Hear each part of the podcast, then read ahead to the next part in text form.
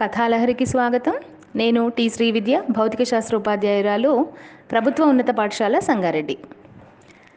అనగనగా ఒక ఊరిలో రంగడు అనే ఒక టోపీలు అమ్ముకునే వ్యక్తి నివసిస్తూ ఉంటాడు.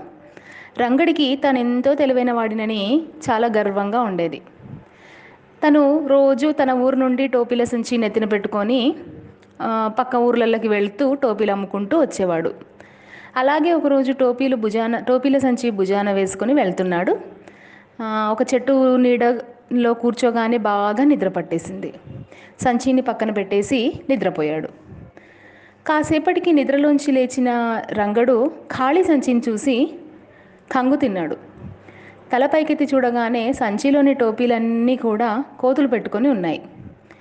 ఏం చేయాలో పాలుపోలేని రంగడికి చటుక్కున ఒక విషయం గుర్తొచ్చింది. వాళ్ళ నానమ్మ ఒకసారి రంగడితో చెప్పుంటుంది ఒకరోజు మీ తాతగారు ఇలా టోపీలన్నీ అమ్ముతూ ఉన్నప్పుడు కోతులు టోపీలు తీసుకున్నాయి. తన తల మీద ఉన్న టోపీని కింద వేయగానే కోతులన్నీ కూడా టోపీలు కిందేసాయి టోపీలు కింద వేయగానే మీ తాతయ్య ఆ టోపీలన్నింటినీ ఏరుకొని సంచిలో పెట్టుకున్నాడు అని చెప్పి ఉండడం గుర్తొచ్చింది.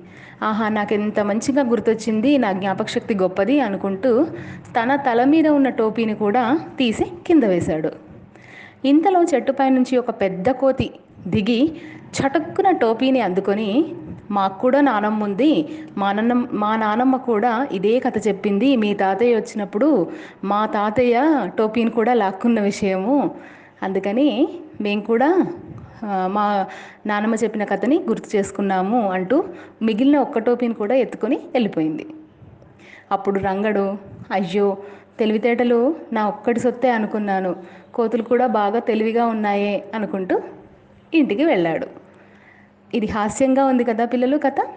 దీంట్లో ఉన్న నీతి ఏంటంటే ఒక మానవజాతికే కాదు సృష్టిలో ఉన్న పశుపక్ష్యాదులన్నింటికీ జంతువులన్నింటికీ కూడా తెలివితేటలు ఉంటాయి.